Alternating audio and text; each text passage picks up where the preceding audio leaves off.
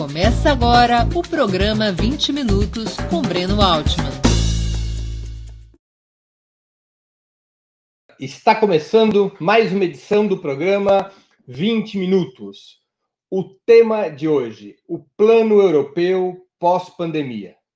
Nós vamos conversar sobre a decisão da União Europeia de aportar 1,8 trilhão de dólares para a reconstrução da economia europeia no pós-pandemia. Depois de quatro dias duríssimos de negociação, os europeus, os países europeus, chegaram a um acordo sobre esse plano de reconstrução, que terá, evidentemente, grande impacto na economia mundial. Nós vamos discutir as características desse aporte, os dilemas, os desafios e os cenários que serão construídos a partir desses recursos.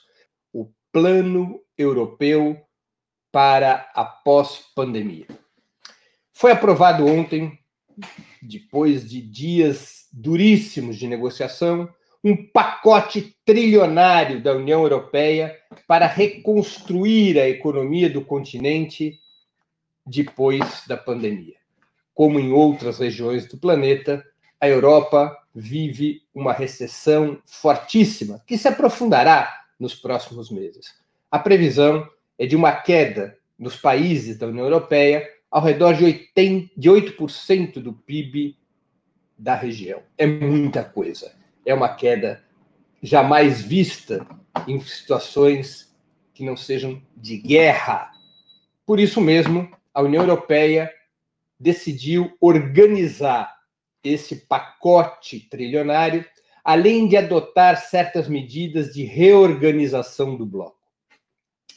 O debate que ocorreu eh, durante esses quatro dias confrontou a aliança entre os partidos sociais democratas, o centro liberal e a centro-direita, centro liberal representado por Macron, presidente da França, centro-direita representada por Merkel, contra os países governados por partidos mais claramente neoliberais e países ricos, como Holanda, por exemplo, que tratavam de impedir que a parte do pacote destinada a empréstimos de fundo perdido, ou seja, na prática, subsídios sem necessidade de reembolso, que essa parte fosse menor. Os países governados por esses partidos neoliberais e países mais ricos queriam reduzir a contribuição a fundo perdido para os países mais pobres. O pacote ficou definido da seguinte maneira: é 1,8 trilhão de dólares. 1,8 trilhão de dólares. Isso é mais do que o PIB brasileiro.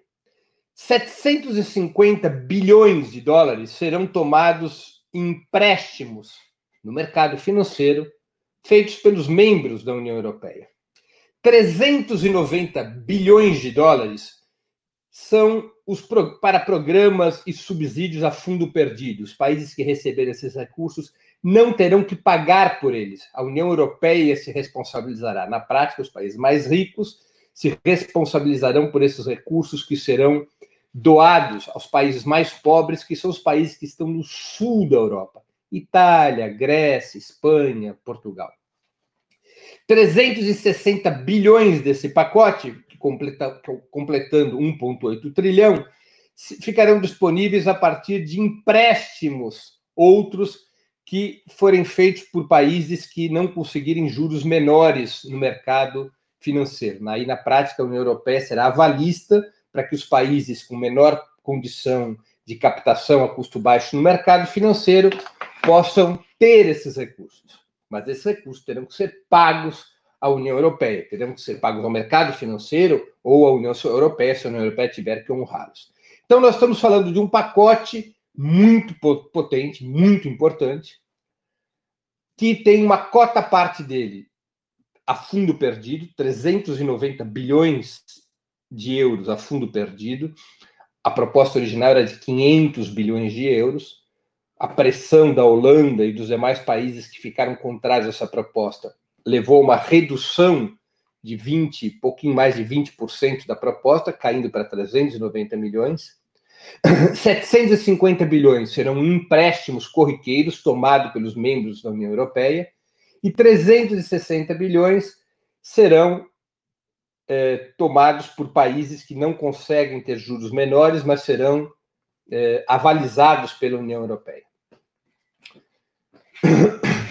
É, há uma, um, um esquema de distribuição desses recursos. Esse esquema de distribuição nas negociações também foi alterado. Os recursos para os países mais pobres diminuíram, preservando esses recursos nos países mais ricos. Por exemplo, dos 500 bilhões de dólares, bilhões de euros originalmente previstos para financiar a fundo perdido, ao cair para 390 bilhões, isso significa dizer que os países mais pobres deixarão de receber 110 bilhões de euros a fundo perdido. Não é uma mudança pequena. Esses 110 bilhões continuam com os países mais ricos. De toda man maneira, é o maior plano de reconstrução da economia europeia desde o plano Marshall no fim da Segunda Guerra Mundial. Esse plano depende em grande medida de captação no mercado financeiro. E esse é um dos elementos que é necessário discutir. Outro elemento que é importante discutir é esses recursos serão aportados nos mais diferentes países com quais objetivos? Serão recursos utilizados para salvar as grandes corporações capitalistas, recompor o seu caixa, é, recompor a margem de lucro dessas empresas? Ou serão recursos empenhados é, em modernização da infraestrutura, em geração de emprego e renda, em programas de renda emergencial, em programas de socorro aos desempregados, aos grupos mais vulneráveis. Para onde vão esses recursos? Isso não foi definido pela Comissão Europeia, não foi definido pela União Europeia. Essa é uma discussão que está em aberto e que cada país autonomamente poderá decidir, dentro de determinados parâmetros da União Europeia, onde esses recursos serão aportados. E essa é uma discussão essencial uma discussão fundamental.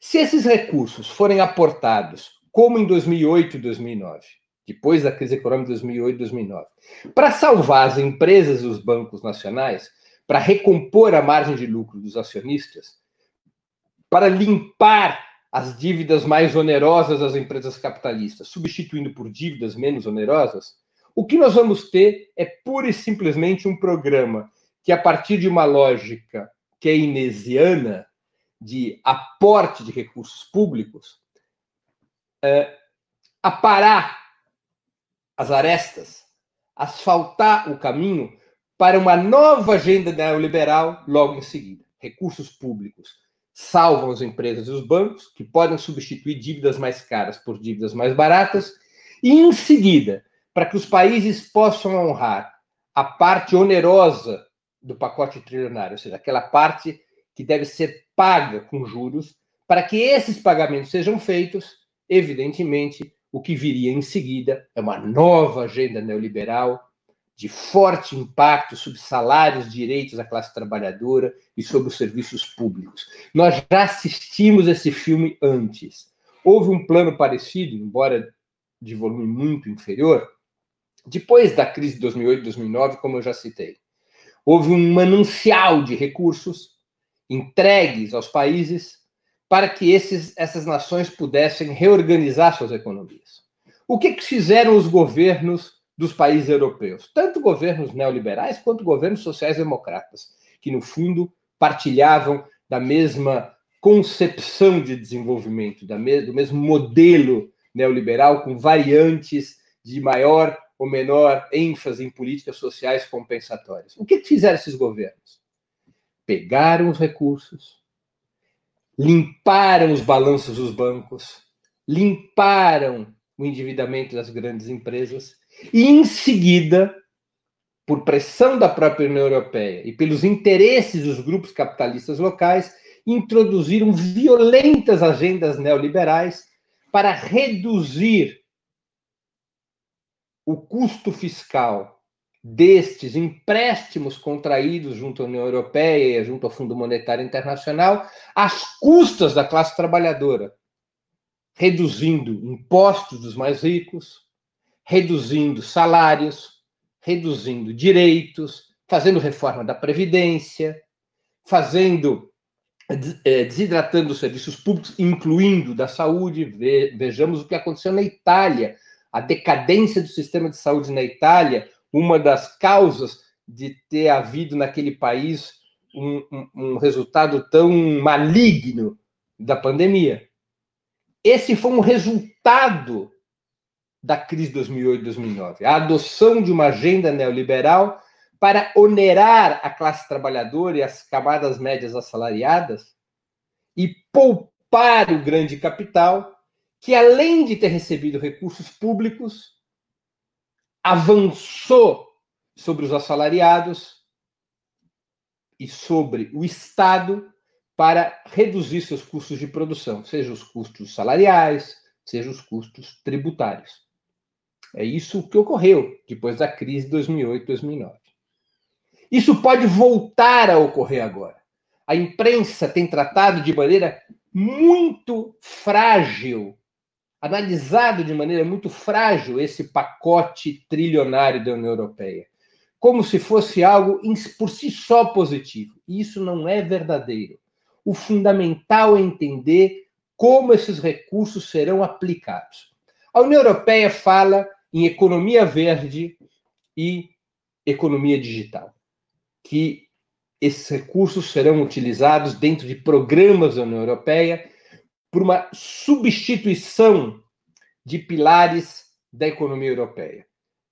Isso implicaria, por exemplo, programas de expansão na, eh, da, na substituição das energias combustíveis, das fontes de, de, energia combustível para fontes de energia elétrica, o programas de substituição dos carros a gasolina por carros por energia elétrica, isso implicaria uh, em ampliação dos programas de digitalização e, portanto, de aceleração na implementação de tecnologias como 5G. Tudo isso é parcialmente verdadeiro. É claro que a União Europeia não quer ficar para trás dos Estados Unidos e da China, e evidentemente que colocará recursos nesses programas.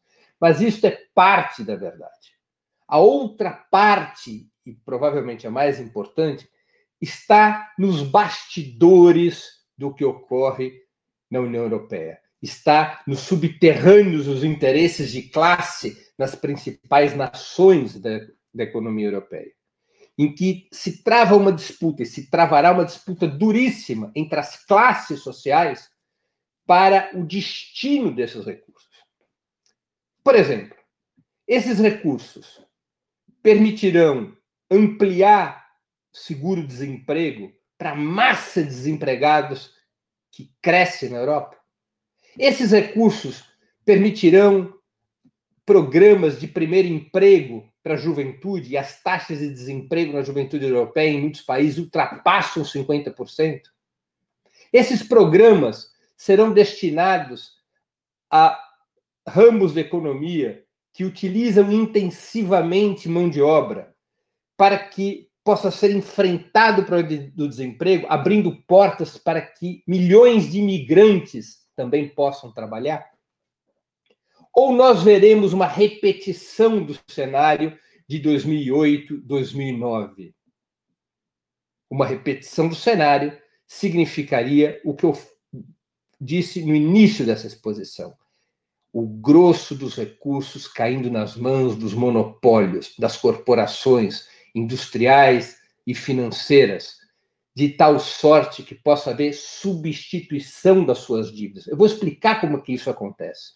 Muitas corporações europeias tomaram recursos, vamos dizer, a 2, 3, 4% ao ano. Juros baixos, porque os juros têm estado baixos na Europa desde a crise de 2008, 2009. Se há subsídios, recursos a fundo perdido para países como a Itália, isso significa dizer que o governo italiano, por exemplo, poderia emprestar recursos à Fiat desses fundos desses fundos eh, não onerosos, desses subsídios a fundo perdido, poderia emprestar recursos à Fiat a juro zero. Isso permitiria à Fiat, grande corporação industrial italiana, trocar dívidas a 3, 4% ao ano por dívidas a 0%. Pense numa, num endividamento como o da Fiat, que se situa na faixa dos 2, 3 bilhões de dólares. 4% de 2, 3 bilhões de dólares é um valor enorme. Significam 80, 100 bilhões de dólares que deixariam de ser pagos em juros pela Fiat para serem incorporados à sua margem de lucro. Isso vale para a Fiat, isso vale para os bancos, isso vale para as grandes corporações. Se os recursos forem destinados principalmente a esta função, como é do interesse da burguesia financeira europeia. E como aconteceu depois da crise de 2008 e 2009, o que nós veremos com esse programa trilionário é pura e simplesmente a reorganização da acumulação capitalista no rumo de uma maior concentração de renda e riqueza, com o aprofundamento das desigualdades e das injustiças na Europa e com a permanência da Europa numa situação de estagnação econômica, porque um programa aplicado com essa lógica dificilmente amplia o mercado interno europeu. Esse vai ser um embate. Evidente que as classes trabalhadoras, as forças populares, as forças de esquerda lutarão para que esses recursos sejam destinados efetivamente à economia verde, à digitalização, mas também à infraestrutura, a programas sociais, à expansão da proteção do estado de bem-estar social, a programas de proteção e cidadania aos imigrantes, a expansão e ao fortalecimento dos sistemas de saúde e de educação. Este vai ser o grande embate. Para onde irão esses recursos? Há certas proteções no âmbito da União Europeia, mas elas são absolutamente insuficientes para determinar a priori aonde esses recursos serão aplicados. Há muitas artimanhas e muitos atalhos nos bastidores desta eh, discussão. Por fim, essa decisão pelo pacote de 1,8 trilhão fortaleceu muito a Alemanha. Claro, a Alemanha é o carro-chefe da União Europeia. E o fortalecimento da Alemanha veio através de uma resolução que dá à Comissão Europeia, que é a coordenadora econômica da União Europeia, um poder que ela nunca teve. Comissão Europeia agora poderá tomar recursos dos mercados em nome de todos os países membros. Ela ganha um poder enorme ao fazê-lo. E esse poder é um poder que será regulado fundamentalmente pelo Banco Central Alemão, que é quem aporta a maior parte dos recursos desse pacote trilionário.